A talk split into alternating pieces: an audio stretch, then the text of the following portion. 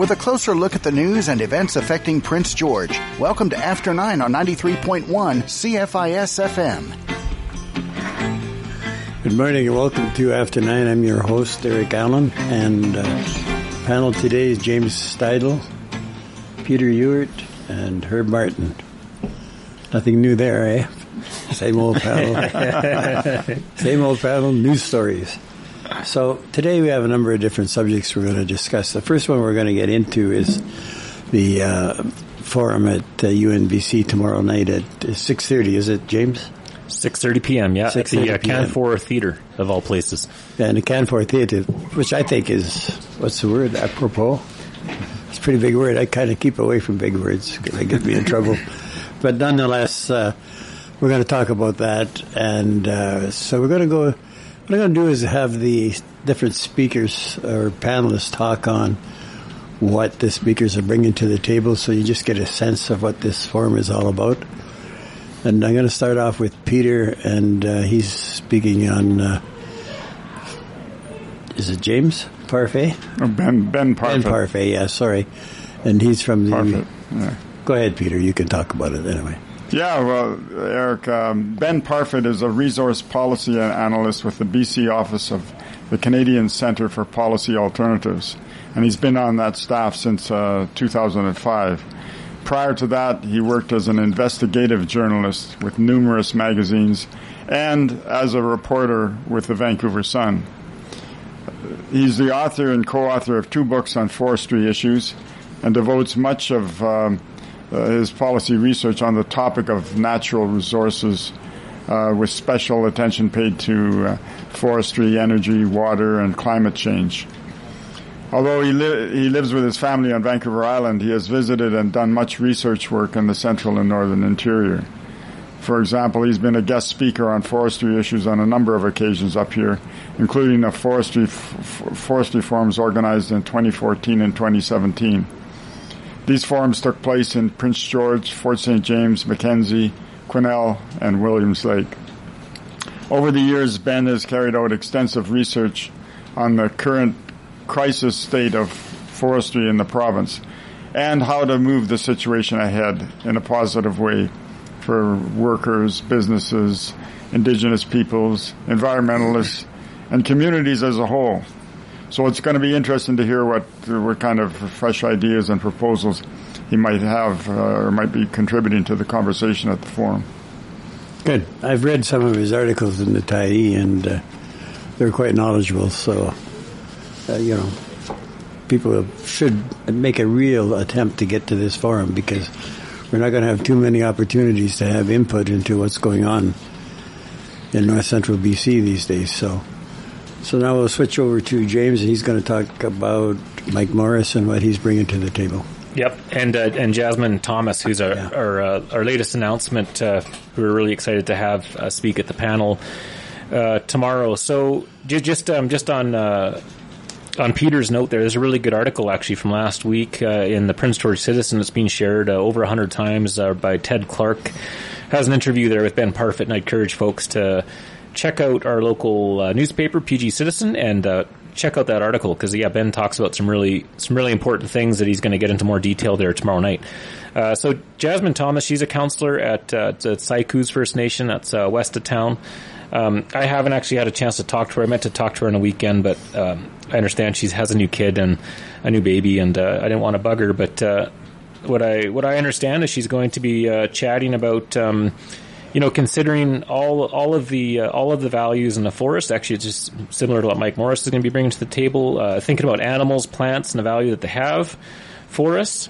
Um, you know how they how they've put us here, how they need to be reincorporated into how we look at the forests, and uh, and how First Nations thinking and value systems and the decision making uh, that look at the whole picture needs to be brought into the brought onto the table. And um, yeah, like I said, a similar perspective will be provided by Mike Morris. Um, I asked him to give me a one sentence quote there for uh, how to describe the event, and he said, "Our future is harvesting a complete forest where the ecological balance is maintained uh, with all things harvested." So, you know, we're talking about foraging, we're talking about hunting, we're talking about trapping, uh, ranching. There's all sorts of other uses of the of the land base that we're forgetting about here. It's not just about um, you know, running these big super mills, uh, and replacing these mixed diverse forests with basically single species plantations that support almost nothing. Like I, I don't really exaggerate when I say that. If you walk through a 30 year old uh, pine monoculture uh, at this time of year, you're not going to find uh, very many animal tracks, if at all, in those places. So, um, so yeah, we've got to uh, we got to think about all these values, and that's what Mike and uh, Jasmine are going to bring uh, to the table tomorrow. And uh, I'm looking forward to this talk. I think it's much needed in in this uh, discussion. Yeah, I agree with that 100. percent The uh, you know the overall use of the forest as opposed to clear cutting. I've never ever been a fan of clear cutting, but anyway, that's a different story. So we're going to go to Herb now and talk about a company he's familiar with, Freya Logging, and Go ahead, Herb. Yeah, so one of the presenters will be um, um, Liam Parfitt. Uh, he's no relation to Ben Parfitt, but uh, actually both um, bring to the conference uh, some ideas on uh, how to save perhaps these uh, jobs at the PG pulp mill. So um, they, they both have concrete proposals. Uh, ben Parfitt believes that we should be looking far more closely at the utilization of fiber by the pellet industry in this province. Um, the 14 mills uh, that um, are here, I think, produce a, a total of 300 jobs. Um, whereas uh, we're looking at uh, one mill potentially losing 300 jobs here, just in Prince George. And uh, you know, there, there's far more value added uh, created through a pulp mill than uh, creating pellets. it's, it's as simple as that. And, uh, you know, this is something that we should be uh, uh, really looking at carefully. And uh, we need uh, people to grasp the situation and put pressure on their the, the politicians that represent them. Uh, anyway, that's that's another good you know good reason to come out. There's there's some potential solutions going to be offered, and the public has to get a hold of this and and uh, and really start pressure pressuring um, CANFOR and um, uh, and politicians and the government to, to, to, work together to find some sort of solutions. Uh, Liam, I've, I've introduced, I've, I've started interviewed before, and um, a very interesting guy. One of the owners of uh, Freya Logging, which is a local logging company.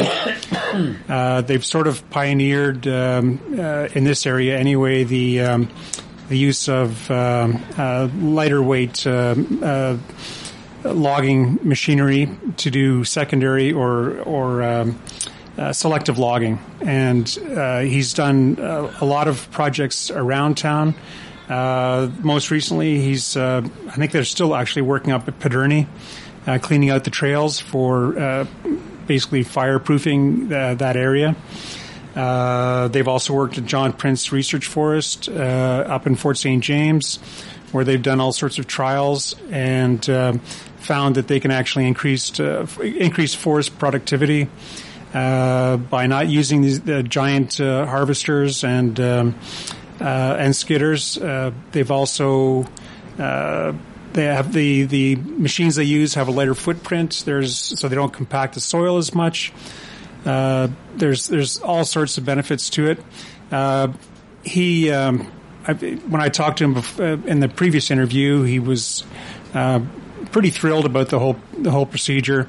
Uh, he said there's um, there's all sorts of uh, plantations out there that really need to be thinned.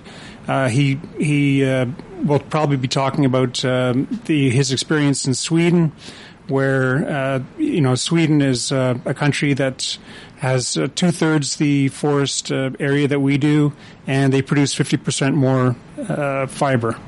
So there's th- there's things to learn. He he, he thinks that uh, we're about 30 years behind Sweden at the moment. Uh, I, I, think that uh, there's with with some legislative or uh, uh, uh, procedural changes to the Ministry of Forests uh, they could be uh, uh, doing some thinning, uh, commercial thinning of the um, plantations, 30, 40 year old plantations, and providing additional fiber for the pulp mill here. So, you know, this this is something. These are new ideas. Uh, again, public has to start uh, listening, uh, understanding, and putting pressure on on everyone to to get together and to try and find a solution to to, to keep the jobs here. Let's not forget those. Uh, you know, there is more money for loggers doing it this way. There's more work when you do selective logging. It's uh, more labor intensive. Uh, you know, you're you're gonna you're gonna employ way more people doing it that way. Like these big these big machines, you know, they're they're clear cutting hundred hectares with two guys in in two weeks. Oh, in one shift.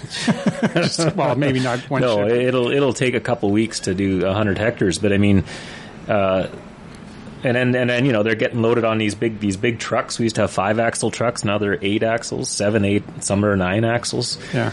You know, and then and then uh, like I mentioned in that, sorry to cut, sorry to hijack the uh, the mic here, uh, Eric, cut me off, but. um uh, you know, in, in, the column I talked about uh, the the uh, sawmills. You know, like that's a whole other a whole other thing that we could talk about for a whole show. I mean, you just look at the, the sawmills. You know, like Clear Lake uh, sawmill that we shut down, never lost money. Okay, that place was always profitable, always always made cash. Uh, you had eight. It only required eight logging truck loads a shift. Okay, just think about that number: eight trucks. That's not a lot of. That's not a lot of trucks. I mean, you, you, see eight trucks go, but go down uh, Central Avenue uh, within 15 minutes. Like there's just a steady stream of trucks out there on the highways. And uh, now you look at they shut that place down, right? And they they kept Polar running. What does Polar do? It does 10 times the production. So you've got 80 80 logging truck loads. Like imagine how long of a line of trucks that is, and you've got half the workforce. And, and these, half the workforce. Yeah, these giant mills, uh, not not especially um, productive or efficient. Uh, the the mill that uh, Canfor is going to shut down in Houston uh, believes it takes about one and a half uh, million cubic meters of wood a year. Uh, the mill they're proposing to uh, shift to is going to be about half that, or actually even less, maybe a third of that size. So uh, even the majors are realizing that these that the the, the, largest sawmill in the world paradigm that they've been, uh, you know, talking about uh, for so long is it's just not efficient, and you know that we have to start start looking at resizing mills and and and and resizing our our logging as well.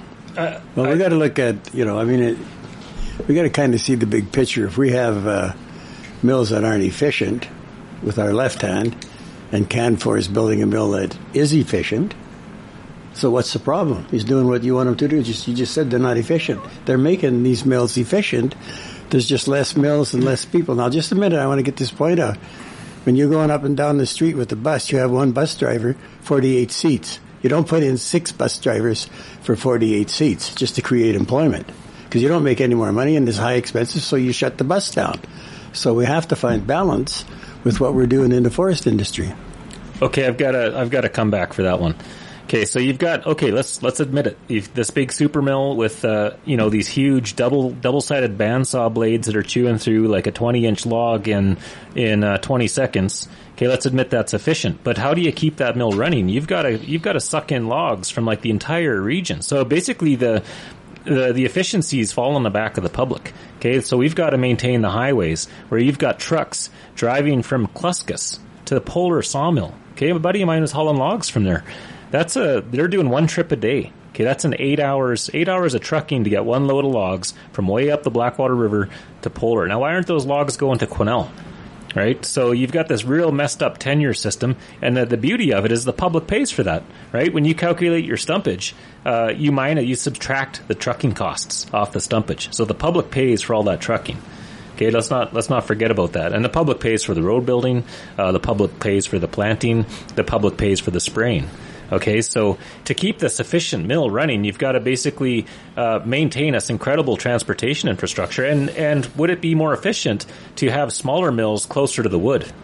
Uh, well, when you when you when you make all those when you factor all that stuff in, right? And, and my argument be yes, it would be more efficient to have. I know, but we have to look.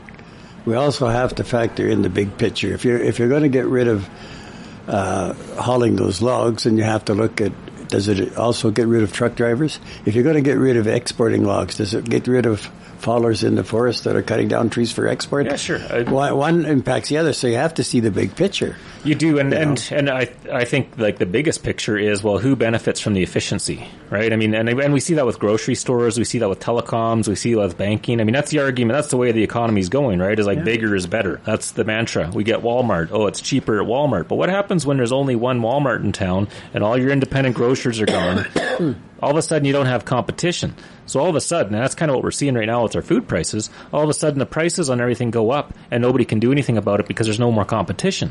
So But- the, the but- efficiency, but but, there's again- still, again, there's hey, there's still that efficiency there. Again, right? Again, you're blaming it all on on the, on the WalMarts or whatever, Well- and not on the people that shop there. If you go there and shop there, you're cutting your own throat. You don't have to be a genius to figure that out. Well, I don't think I think it I think it falls on the government to do antitrust no, the legislation. government, the more government in business, the worse the business you is. gotta you gotta have antitrust regulations. You gotta stand up for the competition. We've got them, but but nobody. We have our prudency brought in by the government. We're going to go to a break now. Tune in to Modern Jazz Today. A weekly show that focuses on today's jazz improvisers and creators, cutting their teeth. and cutting the edge of sound. Join us as we explore What's new what's groundbreaking. and where it's happening. Right here and only here on Modern Jazz Today.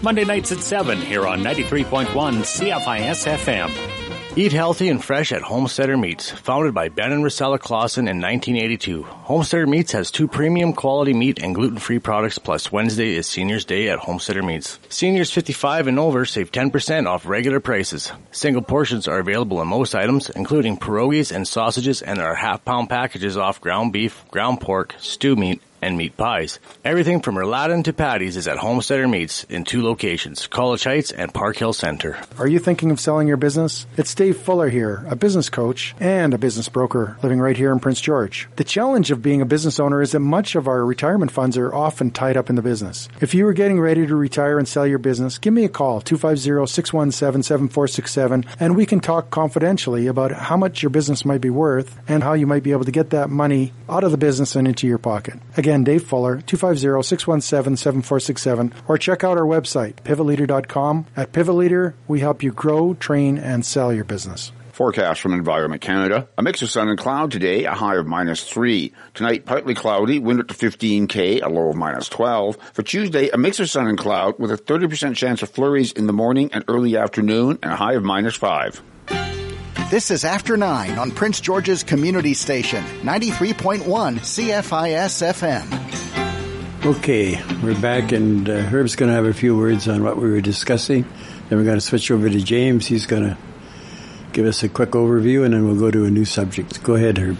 Yeah, I just just want to basically reiterate the fact that uh, forests have basically been thought of as, as as an afterthought. Really, just it was a given that there was a lot of trees there uh, that people could pretty much high grade. Um, and um, uh, and do whatever it took to get the trees in as uh, cheaply as possible, and uh, we'd be fine. Well, it hasn't turned out that way, and uh, now we got to look around for some other solutions. And one of them seems to be that uh, look, we've got, we're going to have to treat the forests as a, a multifaceted. Resource that uh, we can't just look at the logs in there. We have to look at uh, wildlife. We have to look at all sorts of other values that are there, uh, and we have to be able to take advantage of it as well. And um, and that's where this uh, uh, traditional uh, large scale logging approach has has really failed us. So you know that's that's that's going to be a theme f- from all the speakers. I think there. Um, secondly, I, I guess I'd, I'd, like to get onto the. I hope someone brings up the fact I had a really interesting conversation with Joan Atkins, uh, Joan Atkinson, the uh, mayor of uh, Mackenzie, and she's tell she told me that um, uh, Conifex and uh, what is it, Upper Upper or East Fraser uh, mills up there have, have, had to shut down because they can't get rail cars in from BC Rail. sorry, from CN Rail and um, and she uh, has heard and I, I can't confirm this, but uh, the Taylor Mill is going to probably shut down because they can't get uh, cars from uh, CN Rail either. So, you know, maybe the, at some point we're going to have to start talking about uh, getting BC Rail back on, on track and uh, having the, uh, hopefully having the government uh, working its courage up so it can approach that, that uh, real can of worms and, um, and, and, and look to the future because one thing that we're going to have to do is probably get wood from farther and farther away to keep some of these mills going. And uh, trucking is not always the answer. And in fact, it isn't the answer because you can only uh, truck it so far. Uh, you can't have negative stumpage. Uh, so, uh, at a certain point, uh, with even nine or ten axle trucks, you're you're you still can't you know bring the wood far enough to to make it efficient.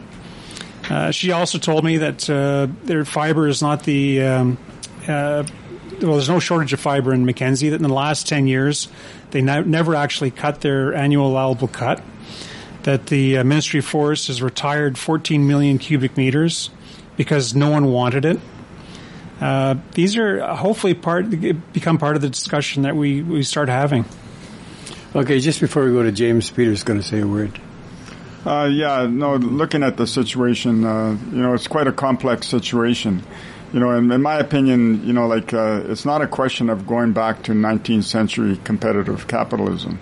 Uh, like that era has gone by, right? We have to deal with the, the current situation, the current technology uh, and efficiencies, and, and so on. And I think what's what's important there is to to, to fig- what we have to figure out in the province there is, is how to have both to have small scale production at the same time, uh, making sure that uh, you know, for example, like uh, Prince George pulp, you know, mills like that are able to continue as well. So it's not a not a simple or easy easy question. But I think one of the most important things is is that uh, we need more involvement from communities in terms of the decision making, in terms of what happens uh, with the, the forests in their in their region. And I think that's a, a critical point in all this in terms of uh, uh arriving at all at uh, solutions that uh, people are willing to accept. Okay, we're going to talk a lot more on this subject and the BC Rail, maybe a later program or something, because there are some interesting aspects of it, not the least of which is you start subsidizing trains and trucks, then the next thing you got an export tax on your lumber, and you're not competitive. So it's not as simple as it seems on the, on the surface. Go ahead, James. Yeah, I just wanted to touch on the the uh, format for for tomorrow. There, Alan here wants to. Uh, he's been bugging us from the side here on the board.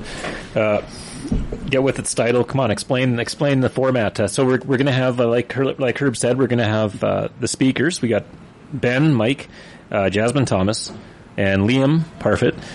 They're gonna they're gonna have about uh, 15 minutes each, um, and then we're gonna have a panel discussion. So we're gonna have members of the public are gonna be given the microphone and they can grill these guys. That I wouldn't encourage grilling. We should have some productive questions, and we'll have some productive answers as a result of that. And we hope to finish this up uh, within probably uh, you know two and a half hours at the most, six thirty so hopefully by 9 p.m. But I'm sure some diehards want to stick around, and maybe, maybe we keep it going until uh, 9:30, which I know is is pushing it. But uh, uh, that'll be the format for this one. And you know, there's a lot of issues that I think we want to talk about going forward. So I think we're going to have to organize another one of these. So I think maybe we try to do uh, a bi-monthly event or something, or once every four. Um, once every four months or something. I just interject What's here. that uh, say? What's that say? Eric? Open by Mary you. Oh yeah. Oh yeah. Sorry. Critical critical information here. We've got some introductory comments by uh, Mayor Simon Yu is going to introduce the event as well as Chuck LeBlanc, who is the PPWC president of the affected uh, pulp mill workers. Yeah, just just to add, Canfor Theater has got 360 seats, so there's lots of space available, and uh, great to fill it. Yeah, we got to get we got to get people out. So whoever's listening to this, please come out and get your friends and family to come out as well. Okay, we're going to go for a break now, and uh, we'll come back and we'll talk about uh, why aren't teenagers driving anymore. The UNBC Arts Club has issued a call for artists to take part in the first ever laid back art show. Scheduled for April 10th to May 10th, this art show is for anyone and everyone who dabbles in visual arts. It's for the daytime doodlers, the part-time painters, and the Sunday ceramicists to squash art snobbery and celebrate the beauty of imperfection. Email your intent to participate or any questions to arts.club at unbc.ca by March 25th and be a part of the Laid Back Art Show. Copar administration is celebrating 25 years of providing quality employment services to communities in BC and Alberta. Whether you are looking for a job or looking to hire, the key is finding the right fit. The friendly team at Copar can help with hiring events, resume, cover letter, and interview assistance, wage subsidies, training, new hire supports, and more. The best part is all of Copar's employment services are free. Find the right fit today. Contact Copar administration at coparadmin.ca. People for jobs, jobs for people. Does Deb's Cafe and Specialty Bakery offer baking for diabetics? Yes. Cheesecake, carrot cake, blueberry pie, brownies, and more. The cheesecake and carrot cake each have four net carbs per slice. Blueberry pie has five and the brownie has just three net carbs. Do these specialty baked goods taste good? People love them. What else would you like to say to our diabetic listeners? Come to Deb's Cafe and Specialty Bakery next to Pharmasave on 7th at Quebec. Are you a leader who wants to take their leadership to the next level? Do you have an emerging leader on your team who needs support? At Pivot Leader, our Leaders in Business program combines leadership training with one-on-one coaching to help leaders just like you. You'll learn how to deal with people better, handle conflict, hire and keep staff, delegate more effectively, read financial statements, and learn coaching skills to move your team along. There's a less stressful way to improve your outcomes. We can show you how. If you'd like to be a better leader, reach out to us today at pivotleader.com. Pivot Leader will help you grow, train, and sell your business. You're listening to After 9 on Prince George's Community Station, 93.1 CFIS FM. Okay, we're back, and uh, we're going to talk about. Uh, there's an article in, uh, well, I got it off Yahoo News. I don't know where it is around town, but uh, the Washington Post, I guess. And the question is, why aren't teenagers driving anymore? And uh, turns out that this is a. To me, I just shake my head. I don't understand it, but uh, a lot of teenagers are in a hurry to get their driver's license and, and get out there and drive. Uh, and there's a number of different reasons for it we're going to get into, but the one that kind of got my attention was the kind of uh, this mother was saying that uh, she was doing a drive-in and and her son was playing with his computer and gaming, and of course if he had to drive, then he couldn't game. So anyway, she put a stop to that. So we'll go to uh, Peter and maybe get a few comments on. No, let's do James first and then Peter. Well, my theory is, uh, you know, they're they're they don't know how to change a tire. So if um, you know, if they get a flat tire out on the highway, they're they're scared of having to get their hands dirty to, to change the tire. I think it's that. I think maybe it's something like that, you know. Or uh, well, I think there's a number of factors. Seriously, there's you know vehicles are getting more expensive. You know, when you're a kid, you could you could buy an old junker for a few hundred bucks. It was a fairly reliable, and I don't I don't think we necessarily have those those old older cheaper cars on the road. I think a lot of these newer cars they they they're you know it's expensive to buy a car. The used market, the used car market is through the roof. So you know kids aren't able to get a a beater anymore. Uh, there might be some cultural stuff, like you say, with uh, people spending too much time inside. I, I can see that. You know, I think I think society, culture. I think we're getting really insular and inward looking. We're not we're not out there investigating nature, investigating the world. We're interested in investigating uh, video games and and our Instagram accounts. And yeah, I think I think it's uh, if that's true that kids aren't driving anymore, then yeah, I think it's probably kind of sad. There's a lot less driving, a lot less uh, applying for their driver's license. They don't even try to get their driver's license. And uh, this mother's uh, one of her concerns was, and and you know, just think about it for a sec. She's cooking supper or something, and she needs some tomatoes. She can't say to her son, you know, jump in the car and go get me some tomatoes because he doesn't have a driver's license. So she's got to put everything on a hold and go and get them herself or go without. And and so there's an abdication of responsibility there by not having the ability to do something. You force somebody else to do it, and then you carry on with your gaming or whatever the situation might be. A lot of it's the responsibility. They they don't want the responsibility of driving. They're afraid of heavy traffic, that type of thing, and I understand it. But if we all thought that way, we'd be back in the horse and buggy. Well, I, I, I think. In a, in a, oh, sorry. Go ahead, Peter. No, go ahead. Uh, well, yeah, like the, I, I, guess what the response from some young people would be is that they know how to uh, navigate, you know, the digital world in a big way, right? Like many times when we had a problem with a computer, right? The, who do we go to? You know, the younger person, right? Who's uh, up on the latest things there. So they're, they're navigating that world, right? Uh, I think that uh, you know the technologies had you know the definite impact on this, right?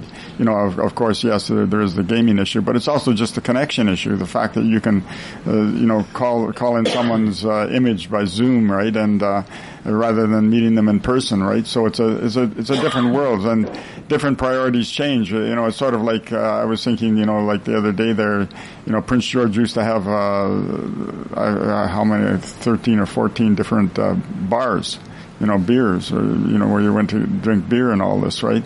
But uh, the, the, generation today doesn't seem to go that route, right? They have a, they seem to be more go to restaurants and uh, and hang out that way and whatever. So we, we see sh- shifts and changes, and I think that there's a there's a whole number of reasons for that, including the, the technology and cultural issues and and, and so on. But um, uh, yeah, at the same time, I think uh, that uh, uh anyway, as time goes on, society itself changes, and uh, we'll adjust to it. Uh, Herb, did you want to jump in or? Uh, yeah, just uh, I think just to reiterate what Peter's saying, I think culture probably explains a lot. Back in World War One, World War Two, uh, a lot of young lads would uh, jump at the chance to go off to fight war, uh, just to get away from the farm, uh, go and see the world and explore. I think kids these days do a lot of exploring over the internet.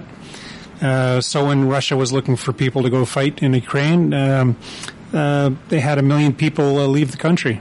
So, you know, no one's jumping at the chance to fight in wars and no one's jumping at the chance of driving a car. It's, um, and, you know, given the things that, that kids are, are, exposed to on the, on the internet, uh, road rage and, um, uh, well, accidents and, and all the, all the gory details, uh, who can blame them? Well, you know, and that's well and good, and we have all sorts of other things to think about. But if, if you're living in the Hart Highway and you're working downtown uh, with the bus service we have, you better be a pretty good walker because there's no other way you're going to get to work unless somebody else takes you, like a babysitter or something. So, mm-hmm. James, do you want to say something? Well, yeah, I think I think the the elephant in the room here is uh, urban design, urban planning, how the cities have been growing the last uh, the last 50, 60 years. Uh, where where do kids go? Like when they if they have a car, like where are they going to you know, do they go to the bowling alley? We don't really have those anymore. I mean, Prince George is kind of an exception, but if you're if you're a kid in you know a place like Langley or, or Surrey, I mean, you go to like a McDonald's or uh, we don't have these third places. What is what I'm trying to get at. These these places that aren't home, that aren't work, where you can go and hang out with your friends and have a good time. We though statistically, and and you know they've done surveys on this. These these places have declined.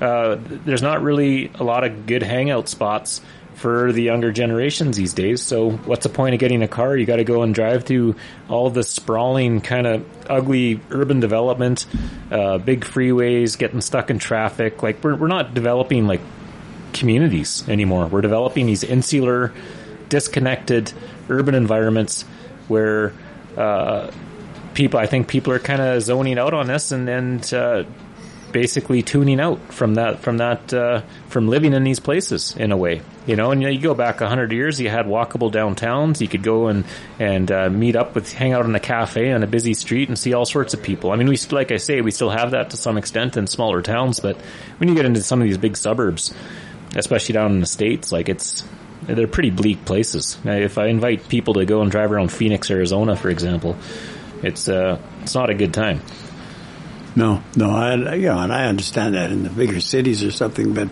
uh, regardless of that, uh, you know, they've got another 40, 50 years to live, and they better have a good plan how they're going to do it if they're not driving because uh, it's not going to be easy.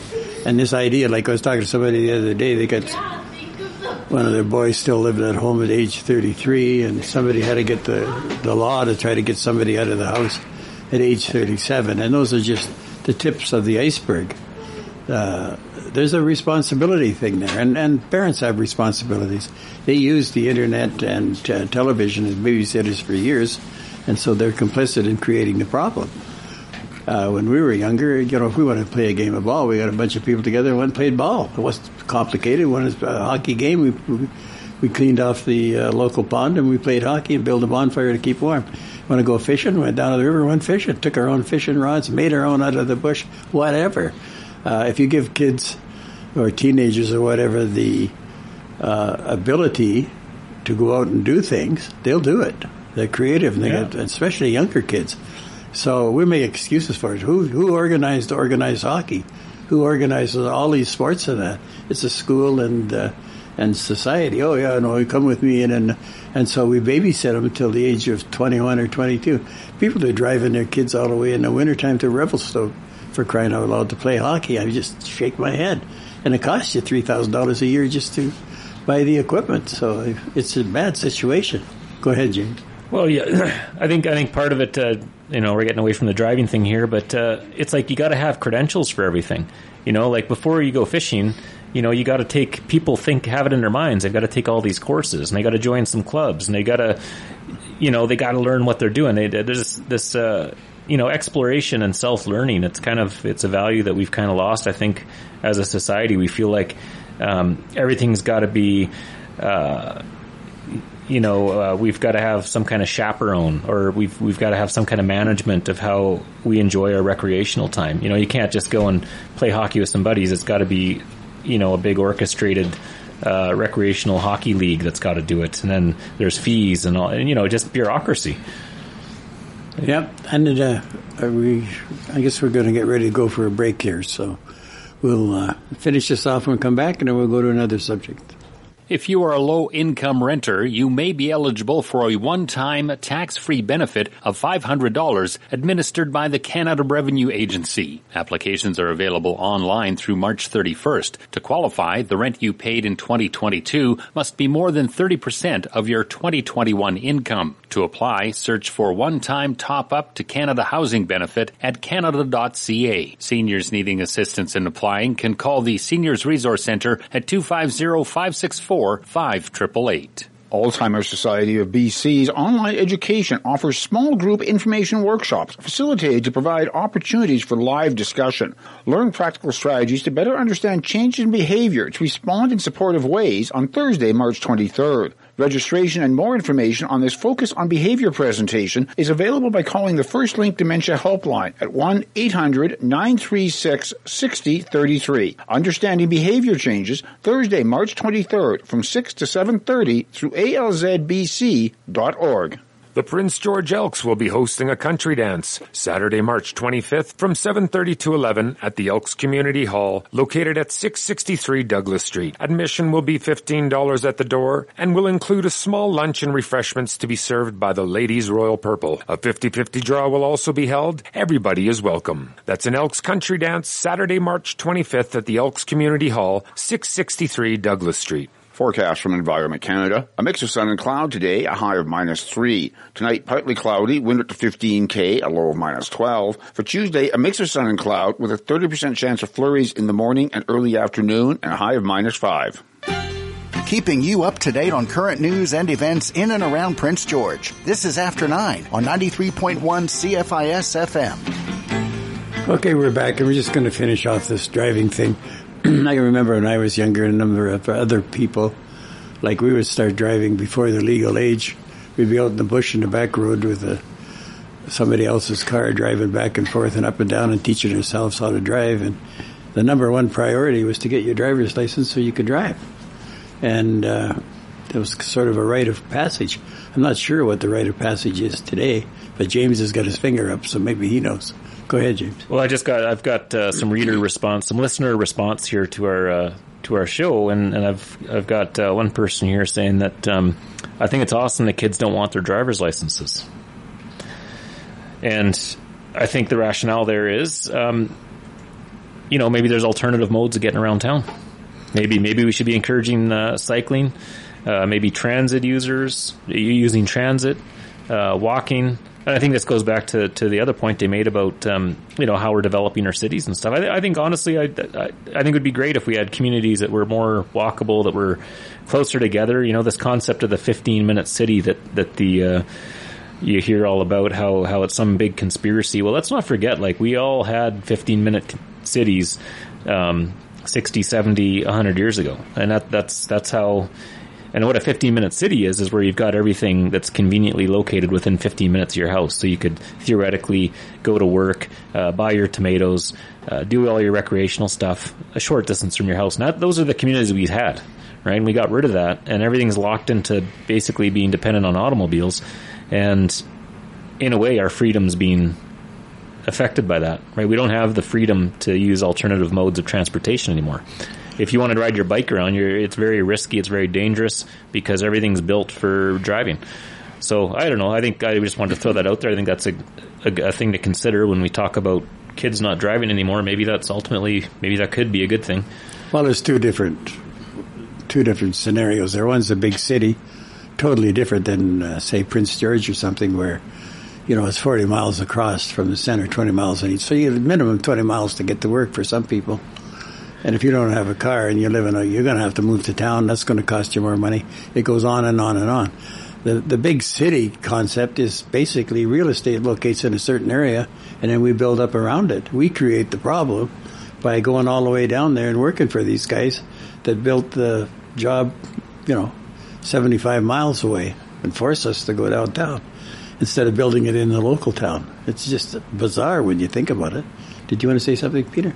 Uh, no, just to uh, follow up a little bit more on this. Uh, you know, like the whole thing is like with cars, you know, the cars were invented, but then what got built up around them was a whole car culture.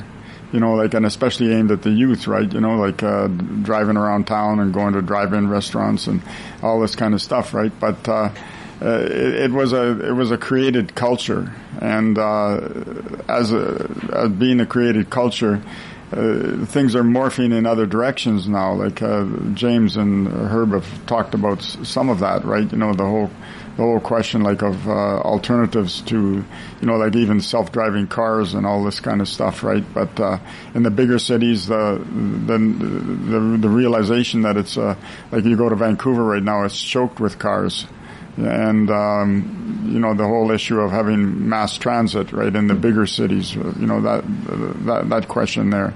So I think that we have to keep that in mind that there is uh, there's there's cars and then there's there's a car culture around them right? And uh, that car culture is uh, anyway being undermined or being changed in some ways in the modern day.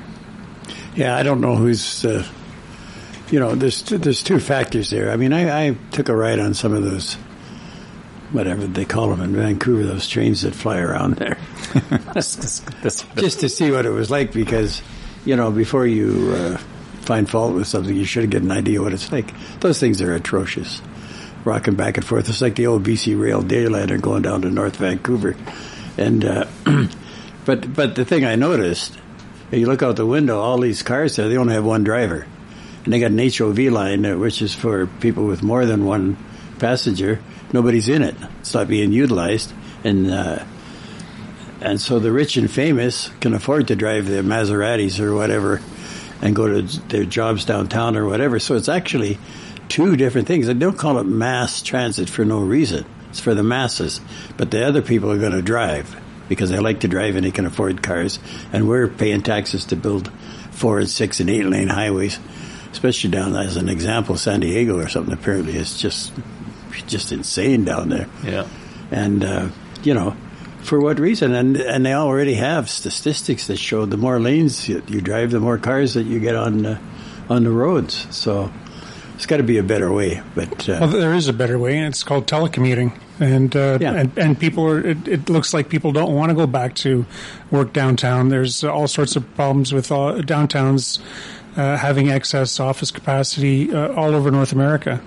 Uh, p- people, you know, are quite happy working out of their houses, and uh, you know maybe the we're we're we're, uh, seeing is the end of car car culture in North America, or at least the diminishment of it. Yeah, I can see people working out of their houses. I mean, especially in the big cities, you're saving yourself three hours a day driving. You know, that's you know, if you monetize that, that's a huge savings you know, by not going down there. But we'll see what happens with that. So we're going to move on now to uh, uh, Peter's got two. What, I got Tim Hortons on mine, a franchise in PEI. What have you got, Peter? Is that what it is? Uh, on, on migrant workers and more. In Yeah. Peter's going to get into migrant workers. I've got an example of a Tim Horton franchise in PEI that evicted some tenants to make way for uh, migrant workers, and it was rather interesting. I'll get into that if we have time. Go ahead, Peter.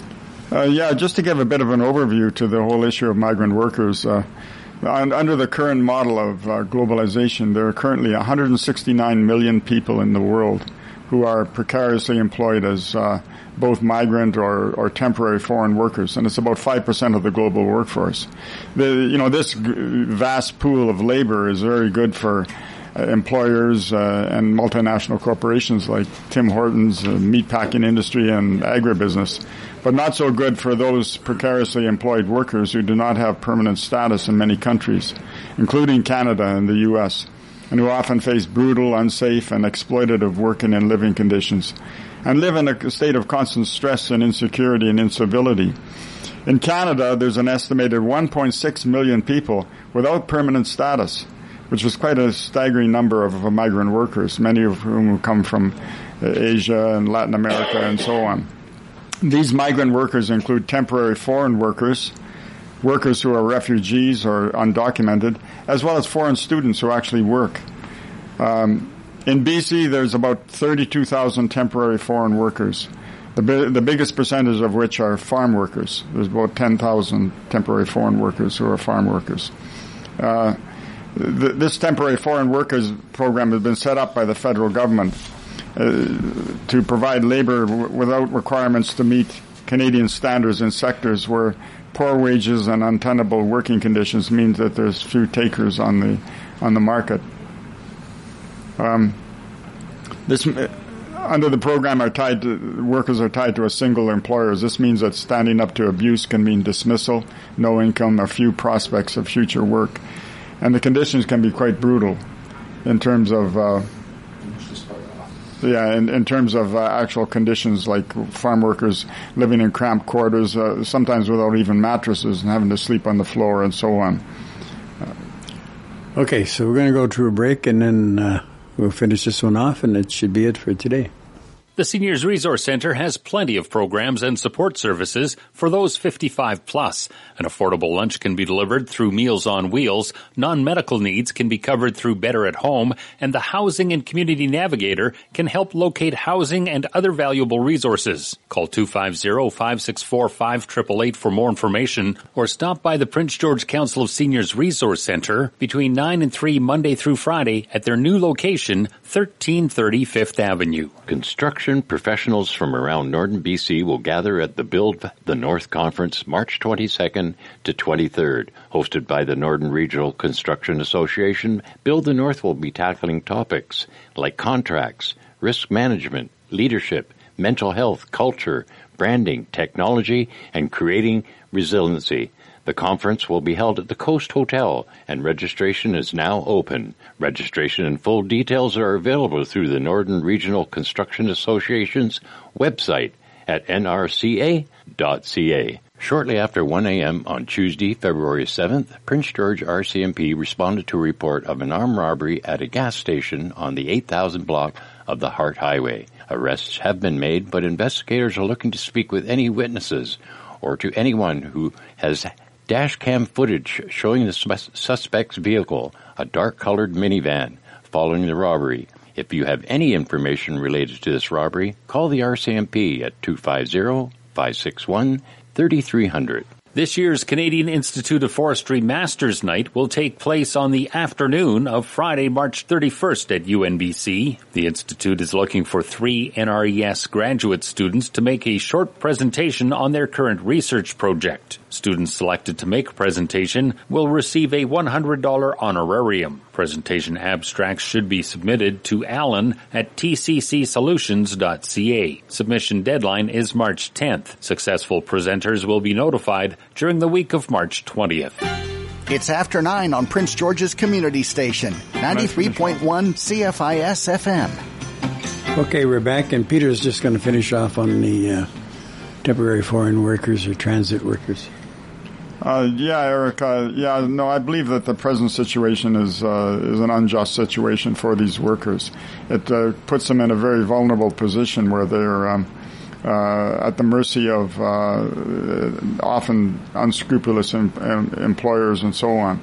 And so, I think you know one of the the, the demands that are being put forward is that there should be full and permanent status for all migrant workers. There should not be second class workers and they should have equal status for for healthcare as well, because some of them don't have any access to healthcare.